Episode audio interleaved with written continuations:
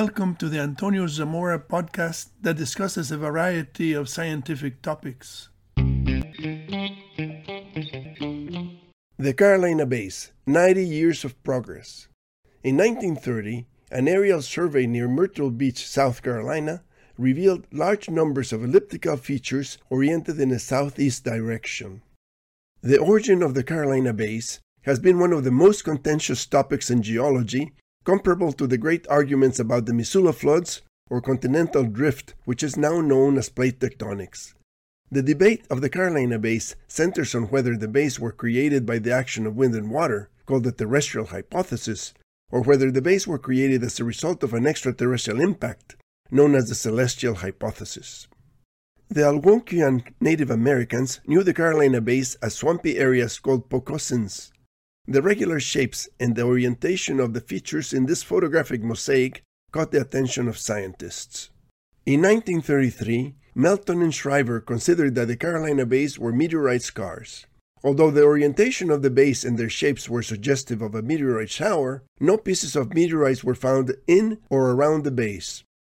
In 1942, Douglas Johnson wrote a book proposing that the Carolina Bays originated by a complex mechanism involving artesian springs and that the sandy rims were created by the action of water currents and wind-blown sand. Johnson dismissed the meteorite impact hypothesis because, according to him, it failed to provide a satisfactory explanation of the facts observed, such as the highly irregular outline of many bays and the undisturbed condition of coastal plain beds adjacent to the bays. In 1952, William Prouty pointed out deficiencies in Johnson's complex hypothesis and suggested that overlapping Carolina Bays could be best explained by tandem impacts. He used a high-powered rifle for experiments showing that the air blast from a bullet in an oblique trajectory blew away surface dust that left an elliptical depression. The tug-of-war between the proponents of celestial and terrestrial hypotheses continued. In 1954, C. Wyeth Cook proposed that eddies in water currents shaped the Carolina Bays into ellipses. Just 2 years later, this hypothesis was refuted by Melton, who was a co-author of the 1933 meteorite shower paper. In 1975, Ayton and Parkhurst suggested that the extraterrestrial origin of the Carolina Bays should be reconsidered. They proposed that fragments of a comet approaching from the northwest could have created the bays in explosions like the one in Tunguska in 1908. In 1977, Raymond Kocharovsky wrote a thesis comparing the Carolina Bays to oriented lakes. This thesis has been cited often by proponents of the terrestrial wind and water hypothesis, although the thesis was never published in a peer-reviewed journal. Kocharovsky conducted an experiment where he carved a circular indentation on a sand tray. He then filled the circular cavity with water and set a fan to blow over the pool. He changed the fan to blow in opposite directions, as indicated by the arrows, every 15 minutes for 4 hours, although the reversal of wind direction is not something that regularly happens in nature. His experiment produced a football-shaped pool from which he concluded that wind and water mechanisms such as these could have formed the Carolina Bays. In 2006, Richard Firestone and Alan West published a book entitled The Cycle of Cosmic Catastrophes: How a Stone Age Comet Changed the Course of World Culture. This book was the first version of what was later called the Younger Dryas Impact Hypothesis. Chapter 17 of the book is entitled The Carolina Bay Craters and points out that no new bays are being formed anywhere in the world today by common terrestrial processes and that the bays could have an impact origin as proposed by previous researchers such as Prouty. The Cycle of Cosmic Catastrophes book was followed in 2007 by a peer-reviewed publication by Firestone and 25 co-authors in the prestigious journal Proceedings of the National Academy of Sciences. The paper proposed that one or more large, low-density extraterrestrial objects exploded over North America 12,900 years ago and contributed to the megafaunal extinctions and the Younger Dryas cooling. The evidence for the impact consisted of magnetic microspherules, nanodiamonds, and other proxies that were attributed to the airburst of an extraterrestrial object. The Carolina Bays, that had been so prominently discussed as craters in the Cosmic Catastrophes book, were only mentioned as locations from where soil samples were collected. When the 2007 paper was written, the mechanism by which the Carolina Bays formed could not be explained, and therefore the bays could not be included in the peer-reviewed publication. George Howard, who was a co-author with Firestone, said, "In 2007, the Carolina Bays became the kooky caboose of the theory." The reason for the omission of the Carolina Bays in Firestone's 2007 paper became clear with the publication of America Before by Graham Hancock. In a letter addressed to Hancock, Malcolm Lecompte explained, "You may not be aware of the time and energy spent to largely neutralize the distracting effects and hostility created by the early Carolina Bay-related assertions made in the non-peer-reviewed book Cycle of Cosmic Catastrophes. The association of Bay impact genesis with the Younger Dryas impact hypothesis created an early perception in some scientific communities that the Younger Dryas boundary impact research was both unprofessional and bordering on pseudoscientific. Those original, naive Bay genesis claims still haunt the research and contribute to hobbling its acceptance as a legitimate research activity for a new generation of scientists." In spite of the objections, Firestone persisted trying to link the Carolina Bays to the Younger Dryas impact hypothesis. In 2009, he published a paper in the Journal of Cosmology showing the radial orientation of the Carolina Bays and Nebraska Rainwater Basins. Firestone wrote that a high-temperature shockwave from a meteorite airburst near the Great Lakes raced across the continent, creating the Carolina Bays as it passed and covered them with impact debris. Firestone said that the winds from the shockwave were consistent with the orientation of the bays and the theory that they were Aeolian in origin, as Kacharovsky had proposed. LiDAR images produced by a laser ranging technology became widely available in the first decade of the 21st century. These images revealed that the Atlantic coastal plain was completely covered with Carolina Bays. In 2010, Davies and Gilbride calculated the convergence point of the Carolina Bays and the Nebraska Rainwater Basins at Saginaw Bay based on their axial orientations. The calculation required using great circle trajectories and taking into consideration the Coriolis effect caused by the rotation of the Earth. 7 impact experts published a paper in 2011 entitled "The Younger Dryas Impact Hypothesis, a Requiem." This paper discredited the evidence in the 2007 paper by Firestone by saying that the physical evidence interpreted as signatures of an impact event consists of evidence that has been largely rejected by the scientific community and is no longer in widespread discussion, including the impact origin of the Carolina Bays. The authors had a dire warning. The Younger Dryas impact hypothesis provides a cautionary tale for researchers, the scientific community, the press, and the broader public. This paper was very influential in stopping funding and research on the Carolina Bays and the impact hypothesis. The experts wanted proof of the kind that had been established during the study of meteor crater in Arizona in the 1960s. Such evidence consisted of a crater with raised rims and overturned flaps, meteorite fragments, siderophile elements, shatter cones, and crystals with planar deformation features created by the high pressures of an extraterrestrial impact. In 2013, an attempt to put the final nail in the coffin of the Younger Dryas impact hypothesis actually produced supporting evidence. A large platinum anomaly was found in the Greenland ice core at the Younger Dryas boundary. Platinum is a rare element on the Earth's surface, but it is associated with iron meteorites. The authors concluded that the platinum spike could be due to the impact of an iridium-poor iron meteorite that was unlikely to result in an airburst.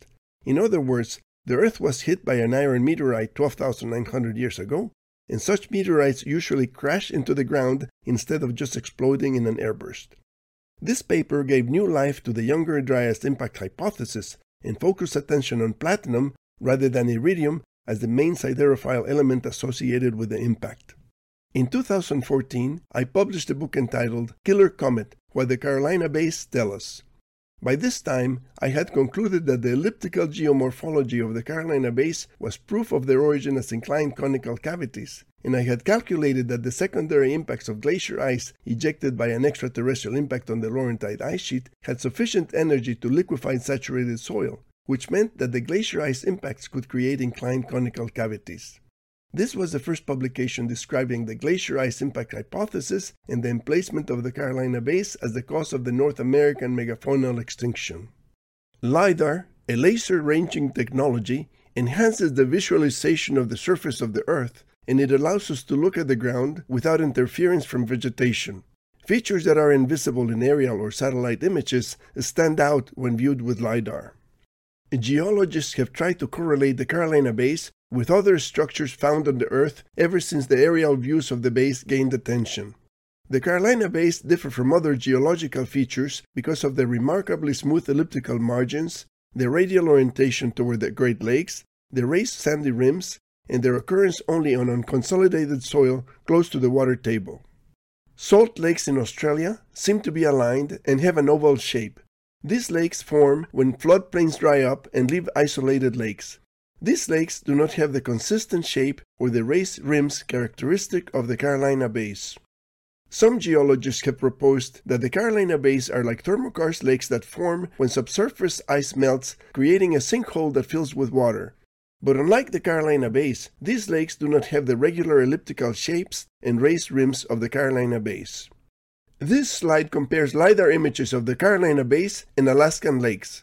The Carolina Bays have smooth regular geometry and raised rims, whereas the Alaskan lakes have rough edges, irregular proportions, and they don't have raised rims. The difference between the Alaskan lakes and the Carolina Bays is appreciated better by trying to fit ellipses with width-to-length ratios corresponding to the features. The ellipses fit the Carolina Bays precisely, whereas the Alaskan lakes have margins inside and outside the elliptical image.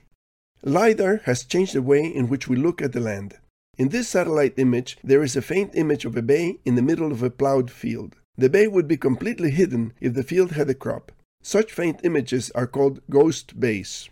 A LiDAR image of the same area reveals the ghost bay and several larger bays that were not visible in the satellite image. In 2001, elliptical features similar to the Carolina Bays were reported in Nebraska. The bays in Nebraska are called rainwater basins, and they are oriented toward the Great Lakes like the Carolina Bays. However, the major axis of the Carolina Bays is oriented toward the northwest, but the major axis of the Nebraska rainwater basins is oriented toward the northeast. The early literature describes the Carolina Bays as either oval or elliptical.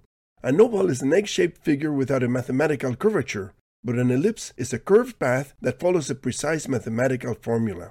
It is possible to verify that the Carolina Bays are elliptical by measuring the width and length of a bay and overlaying the bay with an ellipse that has the same width-to-length ratio. This is easily accomplished using an image editor like Photoshop or GIMP. Well-preserved Carolina Bays and Nebraska rainwater basins have mathematically elliptical geometry. This is a very important characteristic that provides insight into the mechanism of bay formation because ellipses are conic sections. Geometrical shapes provide evidence of the forces of nature. Spheres are formed by matter coalescing under the influence of gravity or surface tension. Circles are produced when an object strikes water, sending a shock wave along its surface. Cones are formed by the passage of a projectile through a viscous medium. These cones are sometimes called penetration funnels. Ellipses are conic sections that describe the orbits of planets and the geometry of the Carolina Bays. The Nebraska rainwater basins and the Carolina Bays are elliptical structures separated by 1,800 kilometers. Their major axes are oriented toward the Great Lakes. This is another significant clue about their origin. Zanner and Kuzila wrote in 2001 that any explanation for the existence of the Carolina Bays should also help to explain Nebraska's rainwater basins. Some bays are enormous and still maintain their elliptical geometry. This bay near Fayetteville in North Carolina has a width of 2.1 kilometers and a length of 4.1 kilometers. The mall in Washington, D.C., from the Lincoln Memorial to the Capitol building could fit inside this bay. The elliptical geometry of the Carolina Bays and Nebraska rainwater basins is easily verified with graphic editing software. The fact that well-preserved Carolina Bays are conic sections with width-to-length ratios of approximately 0.58 led to the hypothesis that explains these characteristics. In 2015, the book entitled Solving the Mystery of the Carolina Bays defined the Carolina Bays as shallow elliptical depressions with raised rims on unconsolidated ground whose major axis is oriented toward the Great Lakes region. The prototypical Carolina Bays are elliptical in the mathematical sense, and they have an average width-to-length ratio of approximately 0.58. Carolina Bays only occur within a radius of 1,500 kilometers from the Great Lakes. The Carolina Bays have been examined in many ways by many people since their discovery. Biologists have looked at the bays as ecological habitats that sustain a variety of plants and animals, while geologists have taken samples to examine the stratigraphy, chemical composition, and age. In 2014, I spent the 4th of July in Myrtle Beach, and I took a few side trips to look at the Carolina Bays. I collected soil samples doing research for my books. In 2017, George Howard organized a meeting in Wilmington, North Carolina. We visited Jones Lake State Park, which is the site of a Carolina Bay with a length of 2.3 kilometers. This image shows Graham Hancock, George Howard, and Michael Davies. Graham wanted a first-hand look at the Carolina Bays to gather material for his book, America Before. Santa Faia and Randall Carlson participated in the meeting and exploration. Santa Faia took this picture of me and Graham at Jones Lake State Park. Michael Davies provided maps for the exploration of 3 Carolina Bays that were easily accessible by roads. We pulled over to the side of the roads at several places to set up the drones. Brad Young flew a drone to get aerial views of the base and the terrain. Santa Faia had another drone. The morning had been cloudy and rainy, but the weather was sunny when we were exploring the base. In 2019, George Howard conducted an excavation of Arabia Bay in North Carolina to take some samples for analysis. This was the first time that the apex of a Carolina Bay had been investigated for impact evidence. One of the reasons for digging at the apex was to look for glacial till brought within the chunk of glacier ice that made the bay. Arabia Bay is on a farm owned by Mr. Harris, and the field was being restored back to a wetland by Restoration Systems LLC. The samples taken during the excavation are being processed by Chris Cottrell, and they will be sent for laboratory analysis. Confirming that the Carolina Bays and the Nebraska Rainwater Basins are mathematical ellipses and that their major axes converge by the Great Lakes made it possible to formulate the Glacier Ice Impact Hypothesis. The Glacier Ice Impact Hypothesis, published in the journal Geomorphology in 2017, describes 4 mechanisms by which the Carolina Bays may have formed. First, a meteorite impact on the Laurentide ice sheet ejected ice boulders in ballistic trajectories. The secondary impacts by the ice boulders liquefied on consolidated ground close to the water table. Oblique impacts of ice boulders on liquefied ground created inclined conical cavities, and viscous relaxation reduced the depth of the conical cavities to produce shallow elliptical bays. Pictures of experimental impacts contributed to the acceptance of the hypothesis for publication in the peer-reviewed journal. Confirming that the Carolina Bays are conic sections made it possible to use the mathematical empowerment from the laws of physics. The ellipticity of the Carolina Bays is used to determine the angle of impact, which is also the approximate launch angle of the ice chunks from their point of origin. Ballistic equations use the distance of the bays from their convergence point to calculate launch speeds, trajectory heights, and duration of flight. Yield laws correlating energy to crater size are used to calculate the mass and size of the secondary ice projectiles. Using the law of conservation of energy, we can add the energy for creating all the bays to estimate the energy and size of the extraterrestrial impact. The mathematical model makes it possible to provide a minute-by-minute account of the Younger Dryas impact event. The calculations start by obtaining the width-to-length ratio of a Carolina Bay to find the angle of impact. The distance from the convergence point to a particular bay is measured with Google Earth. The distance and the angle of impact are used to calculate the launch speed. Once the launch speed is known, the time of flight and the maximum height of the trajectory can be calculated. The size of the bay, the launch speed, the impact angle, and the type of projectile and target are used to calculate the energy of the impact and the size of the projectile using power law scaling equations published by Professor J. Mellish and Ross Beyer. A Carolina Bay with a diameter of 1 kilometer requires an ice projectile with a diameter of 180 meters and energy of 3 megatons of TNT. The impact calculations indicate that a bay with a diameter of 200 meters requires 13 kilotons of energy, equivalent to a 6.0 magnitude earthquake.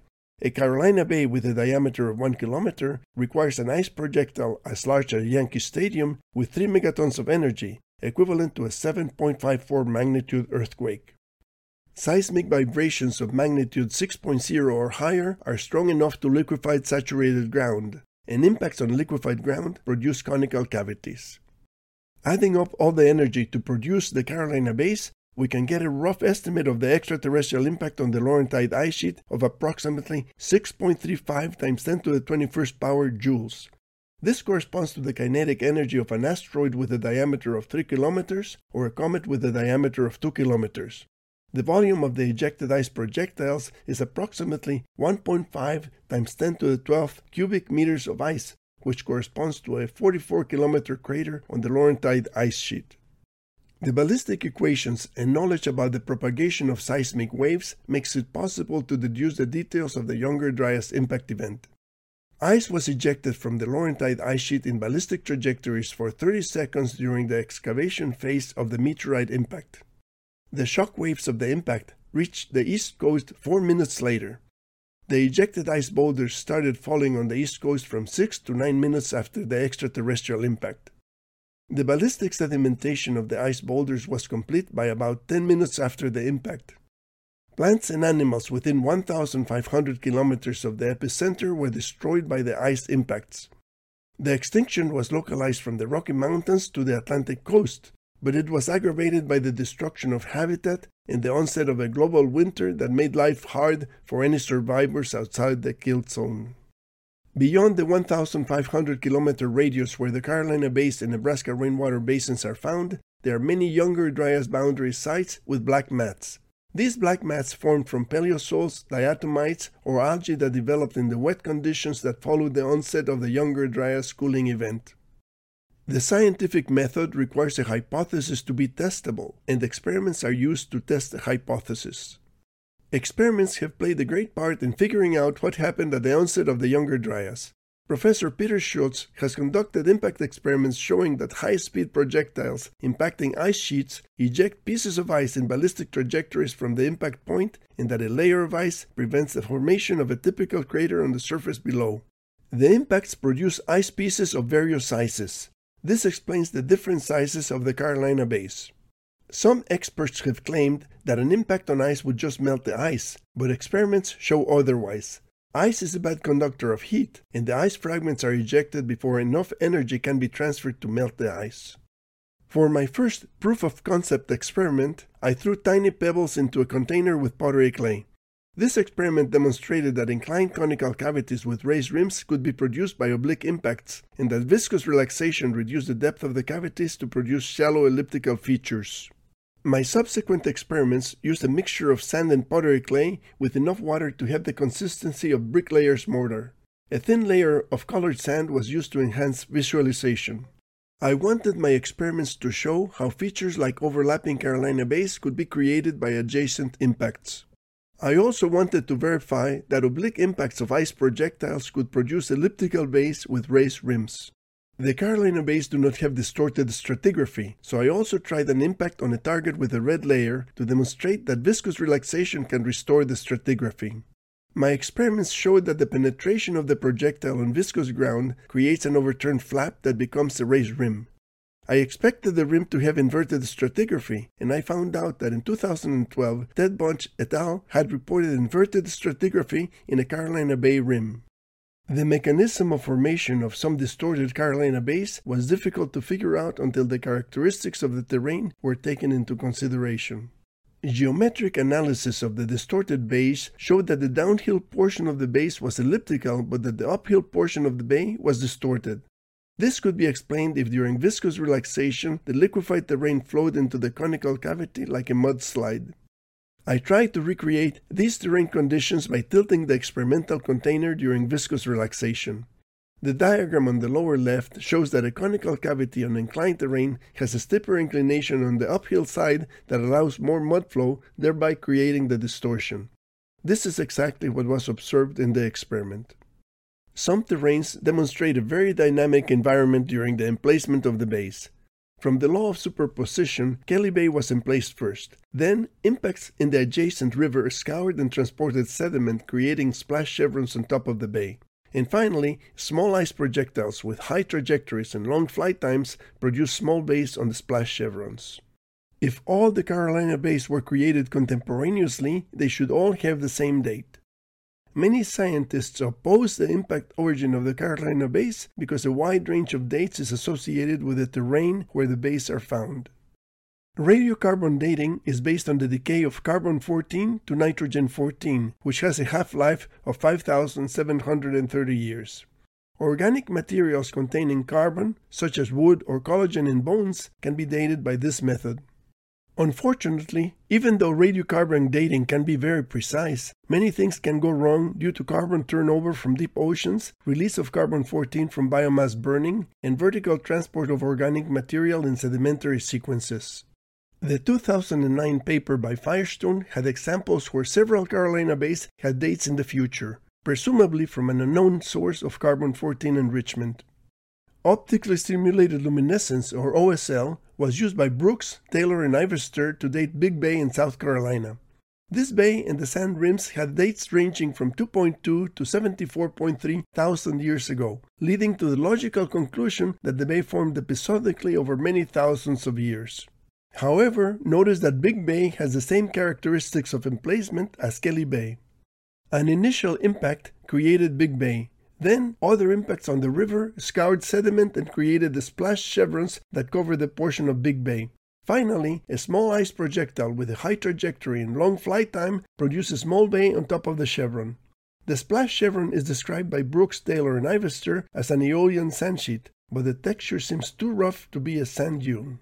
Optically stimulated luminescence, or OSL, measures the time that quartz or feldspar crystals have been buried while being exposed to the natural radiation in the ground. Sunlight resets the OSL signal. OSL dating is applicable to soils deposited by gradualistic sedimentary processes. The samples for OSL dating must be kept in complete darkness before the test. A lot of information about the location of the sample must be provided for accurate dating. Depth of burial below the landform surface is needed to calculate cosmic dose rate. It is best if the sample is more than 1 meter below the landform top to minimize cosmogenic dose errors. The latitude, longitude, and elevation of the sample must also be recorded for calculation of the cosmic dose rate. Impact structures like the Carolina Bays cannot be tested by optically stimulated luminescence because they were created by plastic deformations that became shallow elliptical structures by viscous relaxation. This experiment shows that only the new surface of the conical cavity is exposed to light at the time of formation. The reduction in the depth of the cavity due to viscous relaxation does not expose any new surface to light. So any test of the soil 1 meter below the surface is going to determine the date of the terrain, but not the date of bay formation. The wide range of dates obtained from the different terrains where the bays are found has posed a great obstacle to the acceptance of the impact origin of the Carolina Bays. It will take some time to convince geologists that impact structures like the Carolina Bays cannot be tested in the same way as sedimentary depositions. The Younger Dryas global cooling event and the extinction of the megafauna 12,900 years ago are well accepted in the scientific community, but the idea that these events were caused by an extraterrestrial impact is vigorously contested. The extinction of the megafauna is often attributed to climate change and human overhunting. An extraterrestrial impact on the Laurentide ice sheet would have ejected ice boulders to produce the Carolina Bays, and the water ejected above the atmosphere would have produced a fog of ice crystals in low Earth orbit that blocked the light of the sun, increasing the albedo of the Earth and triggering a global winter. Fires caused by the passage of the bolide would fill the atmosphere with smoke. The smoke would be near ground level, where it would be washed out by rain and snow in a few years, but the ice crystals would stay in orbit, perhaps for hundreds of years, until they sublimated into water vapor. The Carolina Bays are evidence of the saturation bombardment of glacier ice boulders ejected from the Laurentide ice sheet by the extraterrestrial impact. The Carolina Bays are the most notable geological features of the Atlantic seaboard. This image, 25 kilometers southwest of Fayetteville, North Carolina, shows that there was nowhere to hide from the impacts of the ice boulders that made the bays. Applying the power law equations published by Professor J. Melosh and Ross Beyer, we can see that the Carolina Bays were formed by impacts with energies of many megatons. Could the mastodons and Clovis people have survived? Obviously not. This is why the emplacement of the Carolina Bays must be associated with a megafaunal extinction event, thereby establishing the date of emplacement of the bays. Glacier ice boulders impacting solid ground could not liquefy the ground to form Carolina Bays, but they fragmented into high-energy ice shards that were lethal to the megafauna. The Orleton Farms mastodon may have been a victim of such a barrage. One of the ribs lay beneath one of the tusks, while another was thrust through an aperture in the pelvis. A shoulder blade rested to the right of the skull, and one of the large neck vertebrae was found about 10 feet from the skull near a portion of the pelvis. Yet, the bones of one of the feet remained intact and in place, very possibly in the spot where the animal last stepped. A study of a site in Chile reported the extinction of megafauna in South America also at the Younger Dryas boundary. This provides support for the hypothesis that the Earth was hit by multiple comet fragments approximately 12,900 years ago. Three sites can be considered as potential impact locations from comet fragments at the onset of the Younger Dryas. The Greenland crater under the Hiawatha Glacier, whose date has not been firmly determined. The Saginaw Bay area, which does not have a typical extraterrestrial impact crater, but which is the convergence point of the Carolina Bays and the Nebraska Rainwater Basins. And the Iturralde crater in Bolivia, which is thought to be the result of an airburst like Tunguska and has an age estimate ranging between 11,000 and 30,000 years ago. The probability of an extinction-level extraterrestrial impact is considered low. This assessment of low risk and the doubts raised by the Requiem paper about the Younger Dryas Impact Hypothesis have discouraged the study of extraterrestrial impacts. There are potential impact craters, such as the feature in Florida that is immediately outside of Miami Harbor in shallow water. The feature remains unexplored 8 years after its discovery. Sometimes, research in unrelated fields comes together to provide support for the Younger Dryas Impact Hypothesis or for the effect of the cataclysm on the human survivors. A broad, multidisciplinary perspective is necessary to connect the dots. A study of the draining of Glacier Lake Agassiz in Canada found that the main eastern channel to the Great Lakes and the North Atlantic opened at 13 to 12.7 thousand years ago through the lower Great Lakes to the Gulf of St. Lawrence and the North Atlantic. Although the paper was only concerned with the draining of Lake Agassiz, the time at which the eastern outlet opened and the location of the opening are consistent with the idea that an extraterrestrial impact on the Laurentide ice sheet in the Michigan Peninsula could have fractured the ice sheet and facilitated the flow of water eastward through the St. Lawrence River. This is just speculation, but it fits the broader narrative. Another study not related to the Younger Dryas megafaunal extinction shows a strong genetic bottleneck in human males starting at about that time. The authors attribute this decline to cultural changes affecting variants of reproductive success among males, but since the decline in Y chromosome diversity starts simultaneously at the time of the Younger Dryas in all regions of the world, it is tempting to conclude that the decrease in global temperature caused the bottleneck, particularly because cold ambient temperature influences the characteristics of populations by affecting selection in utero. Low temperatures may cull males in utero, according to a paper published by Ralph Catalano. The decrease in the Y chromosome diversity starts gradually at the onset of the Younger Dryas 12,900 years ago. Then it drops suddenly and it continues to decrease well beyond the 1,300-year duration of the cold event. The increase in the Y chromosome diversity is just as abrupt as the end of the Younger Dryas. It is worth noting that the Near East and Caucasus region in orange recovers the fastest. This region corresponds to Mesopotamia, which is the cradle of modern civilization. An extraterrestrial impact on the Laurentide ice sheet, with the subsequent ballistic sedimentation of glacier ice pieces ejected by the impact, provides the best explanation for the radial orientation and the elliptical geometry of the Nebraska rainwater basins and the Carolina Bays. The orientations are telling us something, and we should not ignore it. The major axis of the Carolina Bays and Nebraska rainwater basins converge at Saginaw Bay in Michigan, according to Davies and Gilbride. There is no typical crater at this location, but if a comet fragment hit an ice sheet at this location, the ice sheet would have prevented the formation of a typical crater, and the subsequent melting of the ice would have washed away most of the evidence. Some clues about the extraterrestrial impact, such as increased platinum, may still exist in the layers of sediment of the Great Lakes. This should be an area of intensive research. I don't want to leave the impression that there are no objections to the glacier ice impact hypothesis. Some scientists have said that Saginaw Bay had no ice 12,900 years ago because by that time the Laurentide ice sheet had receded. Thus, an impact at that location could not have ejected ice boulders to form features like the Carolina Bays. However, this argument does not explain why the bays converged at Saginaw Bay. Also, we really don't know how much geological disturbance would have been caused by an extraterrestrial impact on the ice sheet and the flooding that followed.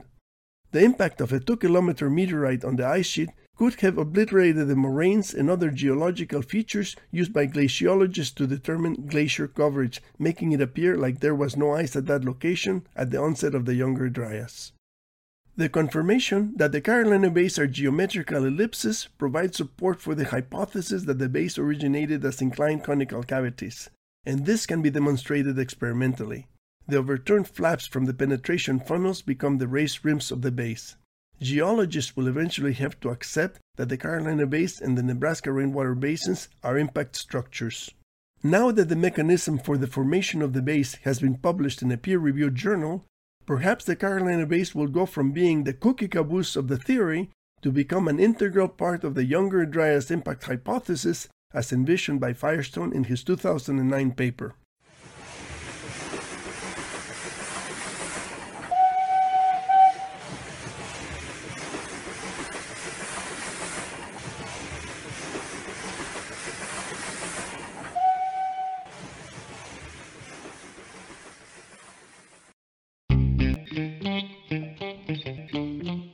Thank you for listening to this podcast. Please visit the YouTube channel or the website for many other interesting topics.